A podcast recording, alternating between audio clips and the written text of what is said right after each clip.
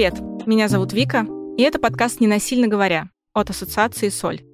Создается ощущение, что в нашем обществе последние несколько лет все больше говорят о насилии. Причем неважно о каком. О насилии в близких отношениях, о насилии в детско-родительских отношениях. Подобное внимание к этой теме, конечно же, не может не радовать. Но из-за того, что об этом много говорят, из-за того, что об этом говорят в самых разных сферах общества, Иногда кажется, что терминология, которая соответствует этой теме, не всегда используется корректно. Больше того, и мы упомянули об этом в прошлом выпуске, когда записывали его со Станиславом, как будто бы нет какого-то фиксированного определения, что такое насилие. Прямо сейчас, если вы зайдете в интернет и напишите «насилие это», вы вряд ли найдете какое-то единственное определение, как будто бы из словаря. Есть несколько определений, на которые опираются, например, журналисты, когда пишут свои статьи и говорят об этой теме. Сегодня я хочу поговорить об этом о том, что такое насилие, какие термины используются, когда разговаривают об этом, когда с насилием работают в терапии, психологи и помогающие практики. Поможет мне в этом разобраться Наира Парсаданян, психолог-консультант Центра «Альтернатива», член Ассоциации «Соль». Здравствуйте, Наира. Здравствуйте. Вот правда, готовилась к выпуску, перерыла весь интернет и не могу сказать, что там есть четкое определение, что такое насилие. По тому, что я нашла, в большинстве случаев опираются на определение, которое использовал э, ВОЗ, и я бы хотела его прочитать. Согласно определению ВОЗ, насилие — это преднамеренное применение физической силы или власти, действительное или в виде угрозы, направленное против себя, против иного лица, группы лиц или общины, результатом которого являются либо имеется высокая степень вероятности этого, телесные повреждения, смерть, психологическая травма, отклонение в развитии или различного рода ущерб. Я правильно понимаю, что в целом помогающие практики, специалисты, психологи, которые работают с этой темой или хотят начать с ней работать, они, наверное, тоже опираются именно на это определение. Или есть какое-то внутреннее определение, которое кажется чуть более корректным или чуть более корректным по отношению к русскоязычной аудитории, и оно звучит немного иначе. Я думаю, что когда мы говорим о насилии и причем сужено о насилии в близких отношениях, конечно, нам нужно что-то, на что мы будем опираться. И психологи здесь в этом месте как будто должны быть еще немножко юристами и знать специфику и законодательство страны, в которой она работает. У нас закона нету, поэтому мы опираемся в том числе на то определение, которое дали сейчас вы. Оно достаточно обширное, достаточно емкое, включает в себя много всего. С другой стороны, мы опираемся на это определение и в том числе еще на ряд других. Например, те определения насилия, о которых мы говорим среди коллег, и это скорее не что-то окончательно зафиксированное, твердое, никуда не двигающееся, а скорее как то, о чем мы можем размышлять, как-то изменять и дополнять, исходя из опыта и практики, как международной, так и нашей личной, они могут дополняться следующим. Например, Станислав часто говорит о том, что насилие — это узурпация свободной воли. И это действительно так и есть когда один будто порабощает волю другого, его потребности, его желания, все, что человек хочет, и порабощает под себя, где есть лишь воля одного. Еще как мы можем говорить о насилии, что это повторяющиеся во времени множественные инциденты разных видов и разных форм насилия. Если мы говорим о насилии в близких отношениях, это то, что будет распространяться на партнерские, дружеские, коллегиальные, родственные в отношении даже домашних животных. Виды и формы насилия, к сожалению, применяемы в достаточно широком кругу лиц при насилии в близких отношениях. Если мы говорим о домашнем насилии, то здесь мы сужаем до территориальных или кровных или иных родственных связей. То есть либо это люди, проживающие на одной территории, либо это люди, которые связаны родством, родители, дети, партнеры, и в том числе бывшие партнеры, хотя есть еще более конкретное определение насилия — это вот партнерское насилие. Его еще называют насилие со стороны интимного партнера. Это поведение нынешнего или прежнего интимного партнера, который причиняет физический, сексуальный или психологический вред, включая физическую агрессию, принуждение и психологическое насилие в различных проявлениях контролирующего поведения. Поэтому определение такое вот широкое, оно скажем так, основное из того, на что мы можем опираться, а дальше мы уже смотрим на конкретную пару или на конкретную семью, на конкретные отношения, и уже для себя как-то можем определить, это домашнее или это насилие в близких отношениях, или это партнерское насилие. Определение насилия, как вы уже сказали, оно довольно широкое и очень много в себя включает разного. Я думаю, мы можем столкнуться с тем, что даже сейчас, когда о насилии говорят все больше, мы видим, что, например, в отношении детско-родительском все равно нет единого мнения, что есть в поведении родителей по отношению к ребенку насилие, а что есть, ну, со мной так себя вели родители, ну, я нормальный вырос, и все в порядке, я тоже могу себя так вести по отношению к моим детям. Больше того, я думаю, в каких-то исторических примерах наши слушатели смогут припомнить что-то, когда у определения очень широкий разброс вариантов, которые оно в себя включает, и когда мы начинаем разбираться, с тем, что а вот это было, оно было насилие или нет, то с одной стороны мы как будто бы очень много можем подвязать к этому. Вот абсолютно любое поведение при остром желании мы можем назвать насилием. Есть обратная сторона, когда определение слишком широкое и очень много себя включает, все что угодно мы можем назвать не насилием. Если я хороший оратор, я смогу аргументировать правоту, именно свою. Вот как с этим быть? С одной стороны, как будто бы да, можно здесь найти пространство для манипуляции, но с другой стороны, насилие все-таки это система, это повторяющееся поведение, это не единичный эпизод, как правило. Здесь мы тоже можем по-разному посмотреть. Например, британская организация Альфа-Веста, когда говорит о насилии, она говорит, что физическое или сексуализированное насилие достаточно назвать таковым после единичного эпизода. Но если мы говорим, например, о психологическом насилии, то здесь мы скорее будем не то чтобы ждать, мы будем смотреть на то, что это повторяющееся поведение. Один раз назвать ребенка каким-то некрасивым словом, Конечно, нельзя, неправильно, ни в коем случае, ну, всякое бывает в жизни. Или партнера как-то обозвать, или оскорбить, всякое бывает. Мы все совершенно обычные люди, мы испытываем нормальное чувство гнева в ситуациях, которые нам не нравятся. Бывает, срываемся. Но когда это повторяется, когда это превращается уже в систему поведения, и чаще всего не бывает только одной какой-то формы психологического насилия, например, оскорбления. Там же может быть и другое. И игнорирование, и газлайтинг, и шантаж, и манипуляции, и принуждение, и давление. И вот тогда мы это называем насилием. Это то, что приносит ущерб. Ведь в определении насилия говорится о причинении вреда физического или психологического. Да, может быть, я один раз не рассыплюсь от того, что партнер меня как-то некрасиво назовет. Но если он делает это постоянно, я, конечно, начну рассыпаться, потому что три кита, на которых стоит история с домашним насилием. Это унижение, это изоляция, это снижение самооценки. И еще один — это страх. Если есть вот эти факторы. Хоть один. Знаете, вот даже страха одного достаточно. Там, где есть страх в отношениях, там любви точно не может быть. А если нет любви, тогда большой вопрос, а что же там? При безразличии, ну, это были бы какие-нибудь соседские просто отношения, где партнеры остыли друг к другу. Но если я боюсь партнера, я же не просто так его боюсь. Достаточно даже одного взгляда, который будет контролирующим, манипулирующим, и, и я буду этого бояться. И это будет говорить о насилии. Что еще важно учитывать, когда мы размышляем о том, было насилие или не было? Я перефразирую такую очень классную фразу «красота в глазах смотрящего, насилие в глазах смотрящего». Ведь я могу делать что-либо, даже не намеренно на самом деле, неосознанно, не специально, не имея никакой такой интенции, но я могу другому причинить боль. Еще одна организация, flagsystem.org, у них есть вот такое немножко деление. Они говорят про абьюз, и они говорят про насилие.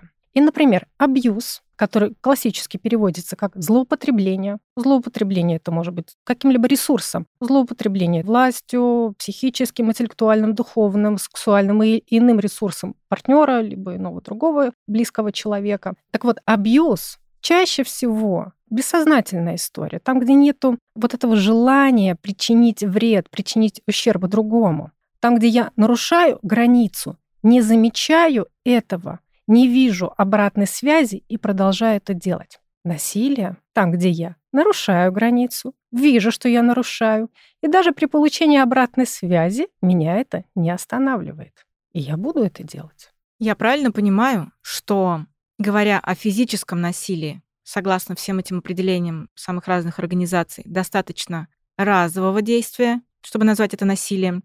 Если мы говорим о психологическом воздействии, то там уже речь идет о многократном использовании каких-либо действий. Это сложный вопрос, действительно. Я предлагаю поразмышлять. Потому что если мы исходим из позиции того, что мы анализируем последствия для пострадавшей стороны, ну, знаете, для кого-то может быть шоком даже одноразовое оскорбление. Это, например, не было вообще привычно в семье, когда ребенок рос. У меня, например, не было никогда такого. У меня папа никогда не оскорблял. Он мог кричать, но он никогда не оскорблял. Он ни разу не позволил себе такого. Во внутренней системе такого человека там просто не существует такой возможности оскорбить. И я вырастаю, и в моем внутреннем мире тоже этого нет. У меня нельзя оскорблять. Просто нельзя. Этого не существует. И, допустим, я встречаю какого-то другого человека, который жил в других отношениях, и вот он меня оскорбляет. Это будет шок. Лично мне, в общем и целом, этого может быть достаточно. Плюс-минус. Я здесь не говорю, что однозначно сразу могла бы это воспринять как насилие, жестокость, абьюз какой-то, деспотизм. Нет, но тенденция к этому, она бы уже начала прослеживаться. Поэтому если мы исходим, опять-таки, из стороны пострадавшего, если мы пытаемся смотреть глазами пострадавшей стороны, то тогда иногда может быть и психологического насилия какого-то единичного эпизода, если оно шокирует, если человек с этим не встречался, у него не было этого в опыте, оно может привести к таким же травматическим последствиям, как если бы это было систематически.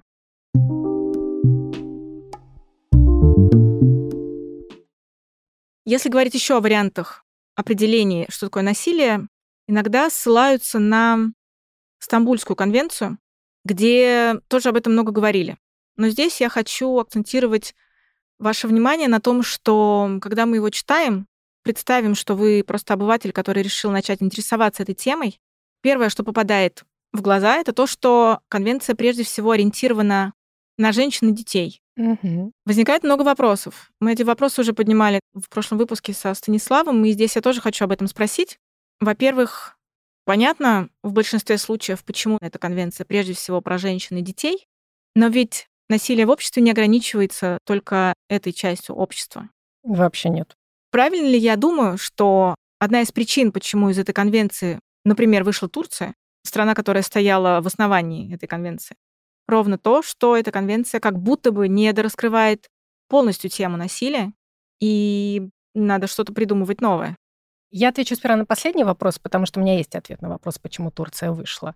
Причины, официальная причина, это то, что конвенция первоначально, предназначавшаяся для защиты прав женщин, дальше цитата, была захвачена группа людей, пытающихся нормализовать гомосексуализм, что несовместимо с социальными и семейными ценностями Турции.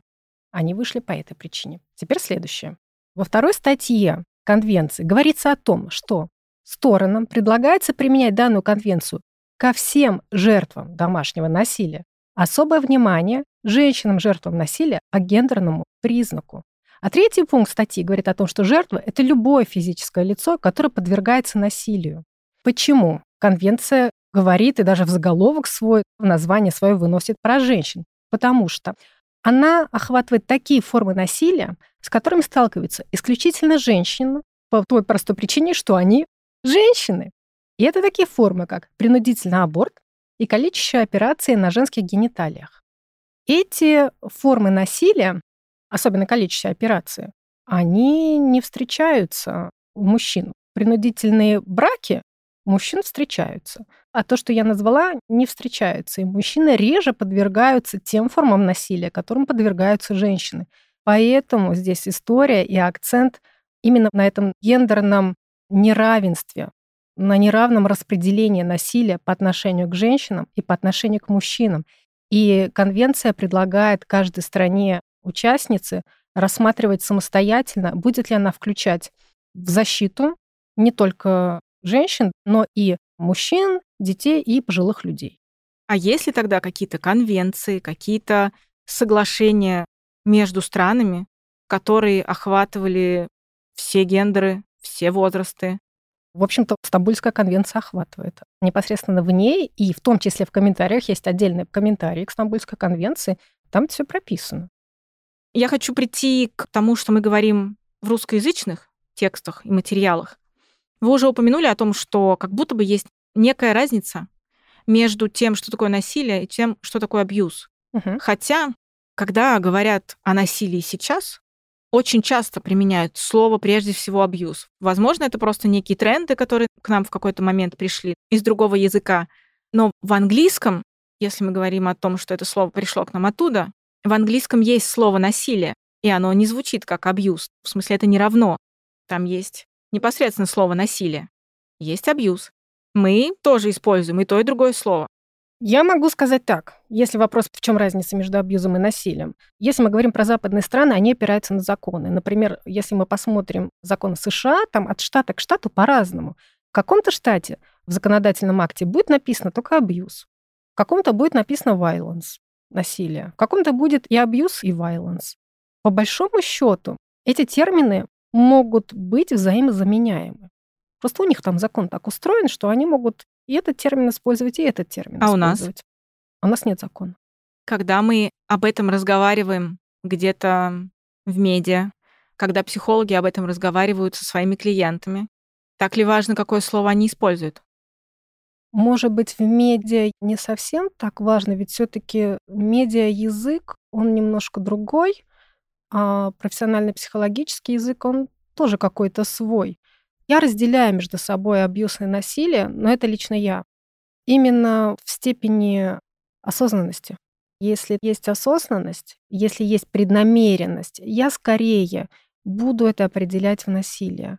Если интенция другая, непреднамеренная, не вот это желание сделать другому боль и получать, что ли, от этого даже удовольствие, или устанавливать доминацию какую-то или власть. Я скорее, ну, хотя бы в голове у себя, это в сторону абьюза. При разговоре с клиентом, в общем-то, не сильно важно абьюз, насилие, потому что мы видим реальную боль, мы видим реальный ущерб, и для клиента скорее важнее не то, что мы сейчас как-то четко очень разграничим, это было абьюз или насилие, а скорее то, что так с ним или с ним нельзя было так поступать. Это жестокость.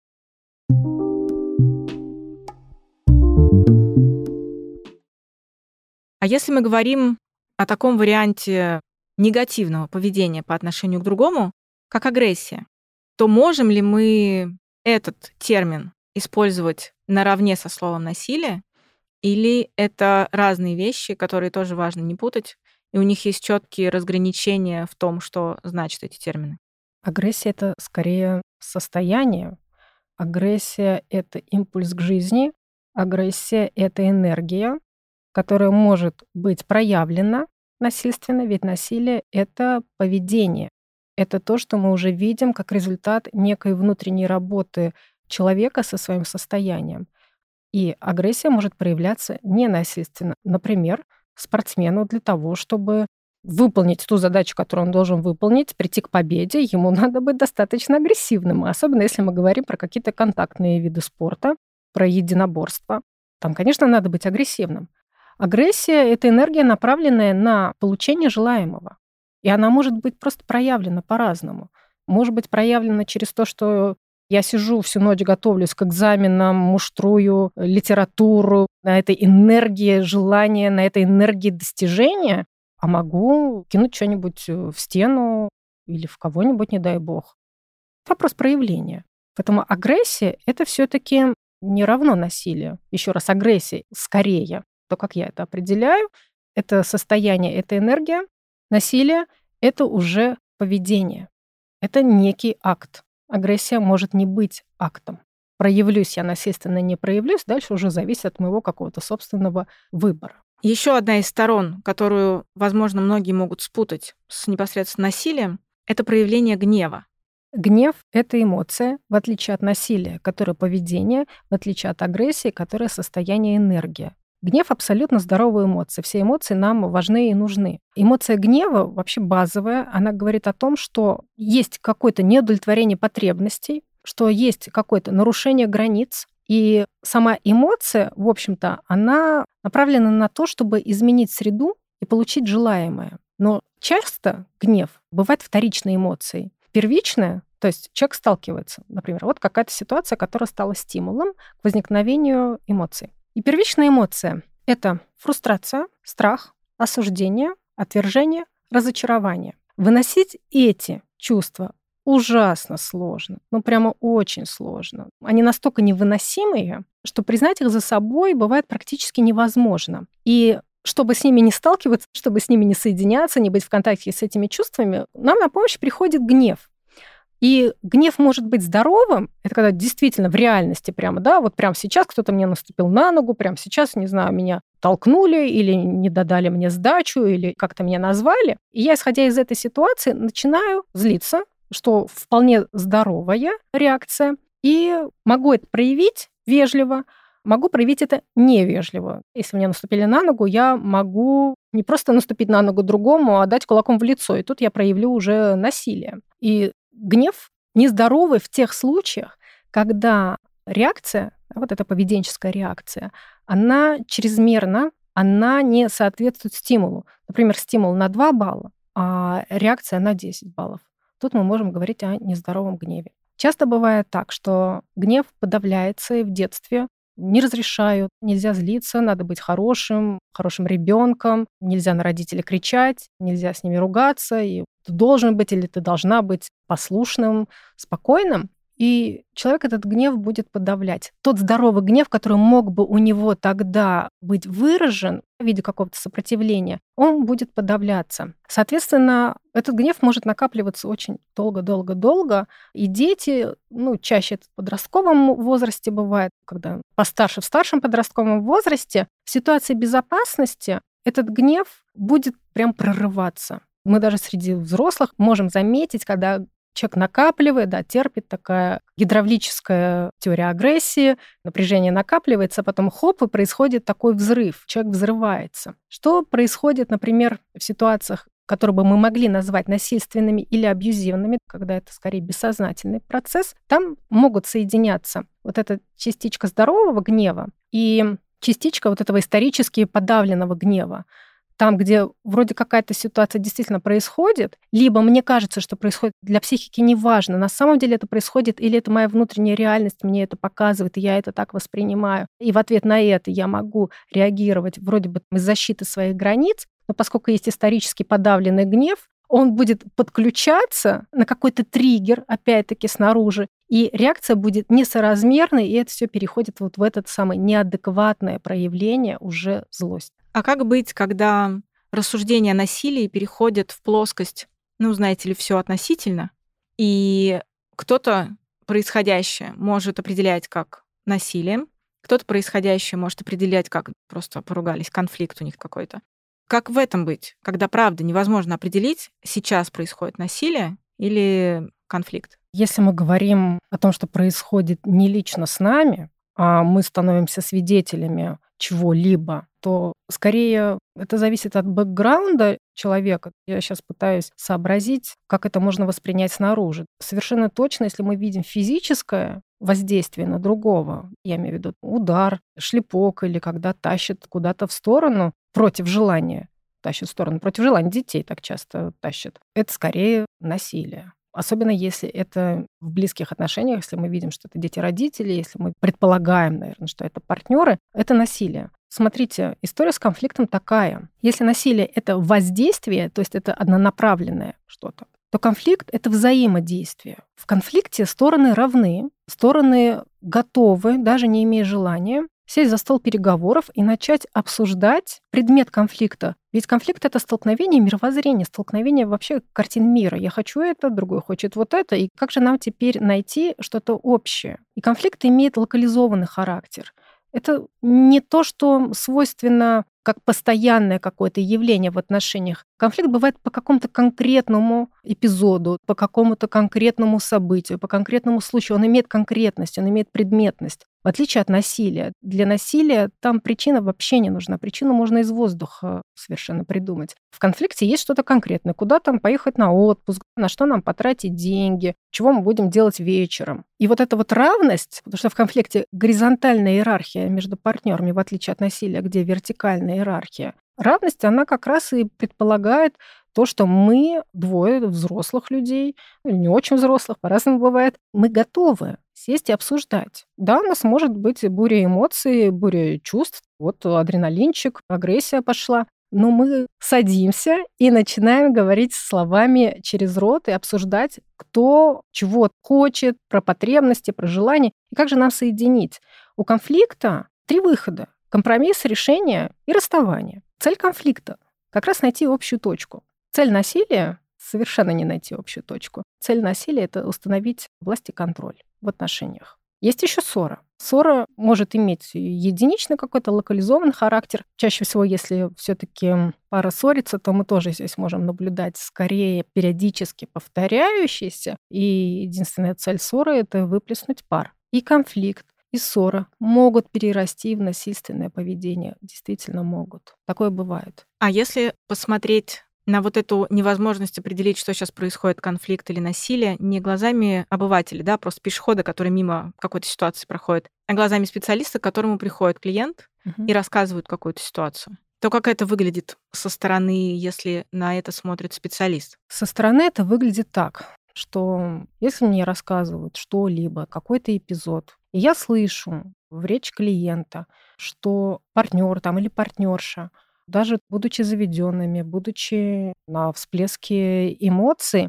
но все-таки остается в рамках уважения к другому, не применяя никакие инструменты власти контроля, не применяя шантаж, запугивание, игнорирование, какие-то наказания, с пониманием, что это близкий, любимый человек, ну уж тем более не доходя до физического насилия. И в речи звучит про то, что ну, у нас разные мнения. Я хочу одного, партнер хочет другого то скорее это конфликт. В истории с насилием там не будет истории с уважением. Насилие — это то, что унижает личность и достоинство другого. В здоровых отношениях я могу вообще не понимать своего партнера, какие-то вещи не принимать, но я буду про это говорить.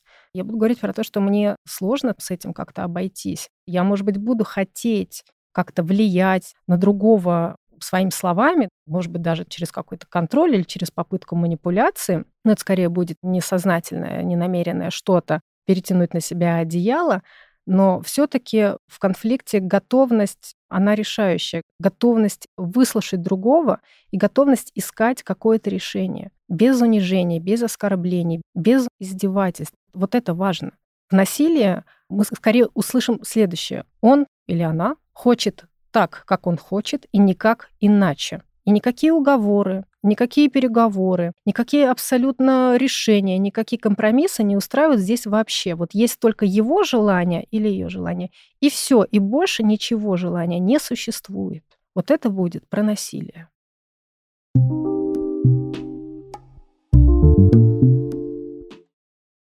Я хочу дальше перейти к терминам, которые используются в работе с насилием. И здесь я столкнулась с тем, что многие, кто для себя изучает эту тему, многие, кто говорит на эту тему, но не является специалистом в этой области, часто используют слова, определяющие какую-то из сторон акта насилия, некорректно. Мы озвучим все термины, которые звучат правильно, и надеюсь, что впоследствии все наши слушатели будут применять эти слова правильно, потому что это те термины, которые были выработаны годами с максимальным уважением и пониманием происходящего. Ну, то есть это максимально корректные термины. Если говорить о том, что акт насилия — это что-то, что происходит между двумя людьми, то, соответственно, у нас есть тот, кто совершает это насилие, и тот, кто попадает под воздействие этого насилия. Как называется правильно тот, кто попадает под воздействие? Для начала накидаем слов, как говорят неправильно. Типа «так не надо».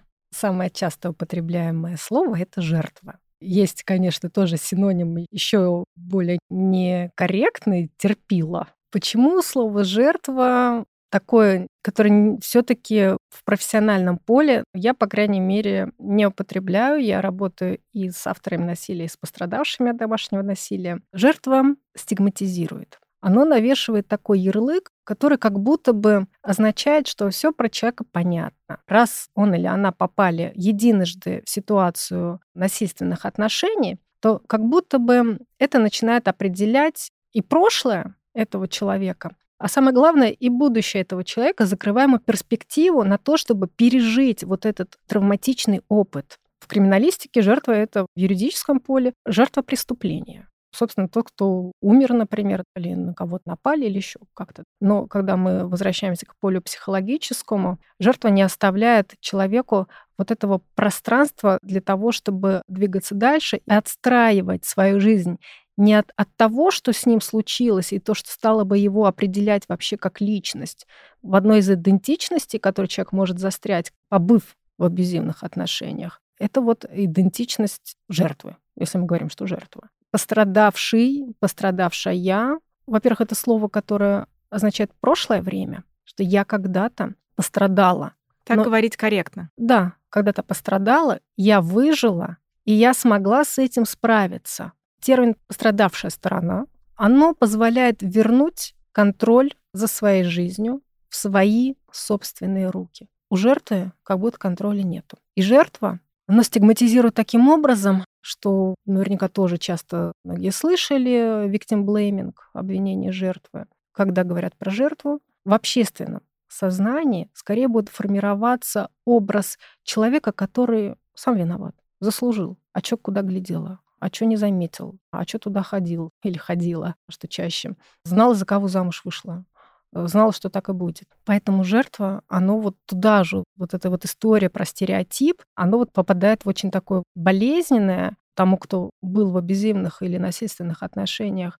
и как будто загоняет в ловушку. Никто не хочет быть жертвой, в конце концов. Никто не хочет быть. Здесь такая история получается про безопасность. Если я жертва, то как будто бы я больше никогда не смогу быть в безопасности. Но если я тот, кто был в опасности, справился с этим, выжил и живу дальше, то значит все-таки это осталось в прошлом. Поэтому вот пострадавшая сторона корректнее. И жертва вообще вышла из виктимологии. Виктимология, которая пришла сейчас в психологию, она вышла вообще-то из юридической науки, там, где изучалась портрет преступника, но потом каким-то таким интересным образом это все сформировалось в психологической сфере уже, что стали изучать портрет пострадавшей и называя ее так же, как в юриспруденции, жертвой.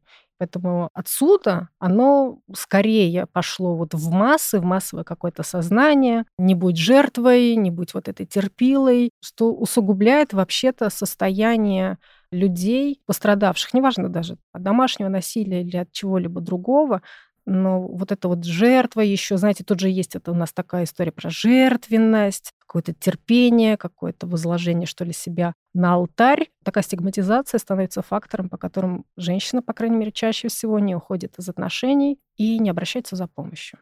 С этим разобрались. Как называется тот, кто это насилие оказывает? Как называют часто и ошибочно? И как называть корректно. В общественном пространстве человека, совершающего или совершившего насилие, чаще всего называют абьюзер, агрессор, насильник, тиран, деспот, монстр, чудовище, это термин, который достаточно распространенный в средствах массовой информации, используется в соцсетях и даже используется при написании э, литературы, которая касается абьюзивных отношений и выхода из абьюзивных отношений. Художественная литература — это такой науч-поп скорее. Но это та же самая стигматизация человека, который совершил насилие и хочет измениться. Если вот он послушает окружающих и будет слышать только это, он скорее тоже не обратится за помощью, как и вот женщина, о которой я говорила. Потому что, ну, раз на него этот ярлык приклеили, ну, так и чего, и буду его оправдывать, что ли? Все равно ничего не изменить. Вот я такой, какой я есть, я вот этот абьюзер, я тиран, я агрессор, я вот этот весь вообще совершенно ужаснейший человек,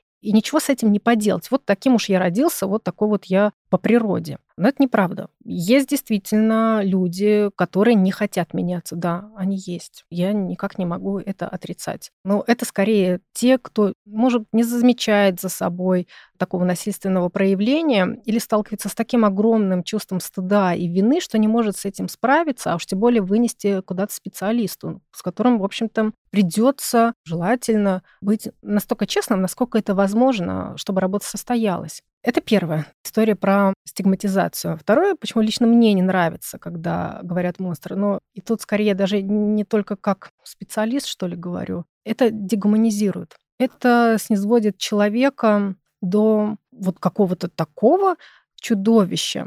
А это плохо, потому что рождает ожидание, что насилие может совершить какой-то вот совершенно с ужасными убеждениями, какой-то шовинист, мизогинист, жены-ненавистник, вообще вот не любящий людей, ненавидящий весь этот мир и все на свете. Но это неправда. Если мы говорим про человека, что он чудовище и монстр, то мы опять-таки мы предполагаем, что этот кто-то, с кем, скорее всего, мы не встретимся, и, скорее всего, про него мы можем только либо в книжке прочесть, либо в фильме посмотреть, как Ганнибал Лектор, например. Очень интеллигентный, высокоинтеллектуальный мужчина, он совершал преступление. Кто бы от него ожидал, если бы увидел на улице? Никто бы не ожидал. Точно так же мы не можем ожидать, что мы на улице сможем как-то просканировать и, обратив внимание на внешний вид или на лицо, там же нету ни рогов, ни копыт, никаких таких признаков, по которым можно было бы определить что человек совершит насилие или не совершит насилие. Поэтому вот это вот какое-то расщепление, что ли, расслоение, разделение, что вот есть люди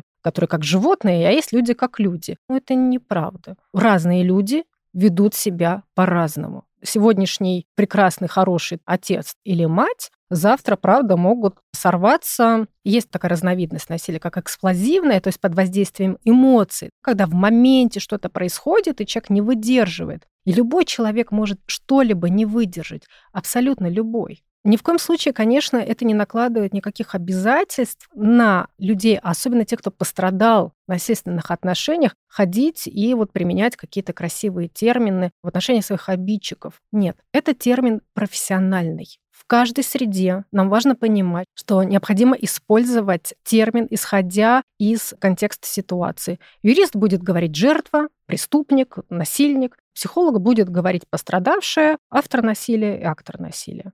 Здесь важно прямо разделять эти сферы. А еще, когда мы говорим насильник или абьюзер или тиран, мы слепляем личность, его поведение. В работе же что мы делаем? Мы наоборот это разлепляем. Есть личность, и личность может проявляться по-разному. И насильственно, и ненасильственно, и хорошо, и плохо, и по злому, и по доброму, и по ужасному, и по радостному, и по грустному, и по всякому разному. Нам важно делать акцент на поведении. Мы его разделяем. Есть личность, и эта личность бывает разной. И как тогда корректно называть того, кто совершает насилие?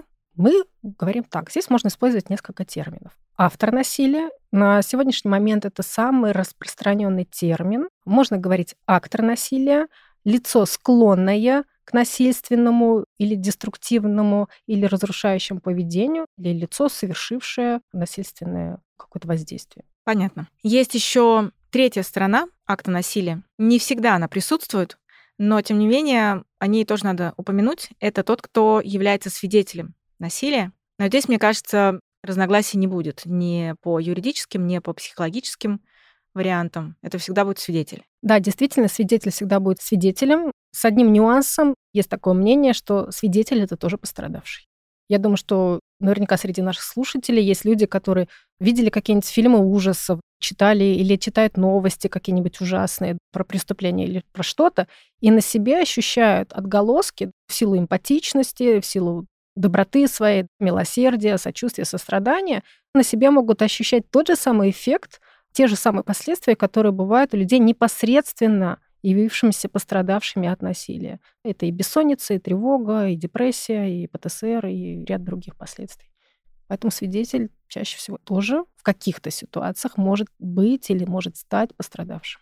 В завершение нашего сегодняшнего выпуска, когда мы разбирались с терминологией, с ее ошибочным применением, с ее корректным применением, хочу вас спросить. Кажется, что все эти проявления поведения человека, они иногда полярно разные. Иногда одно как будто бы может перетечь в другое. Да. И, видимо, в зависимости от того, какое поведение осуществляет человек, с ним по-разному будут работать специалисты. И важно, что этот специалист должен быть обучен работе с этой темой, чтобы случайно не подменить внутри себя понятие, неправильно понять клиента и как будто бы при наличии одной проблемы начать работать с другой. Да, все так.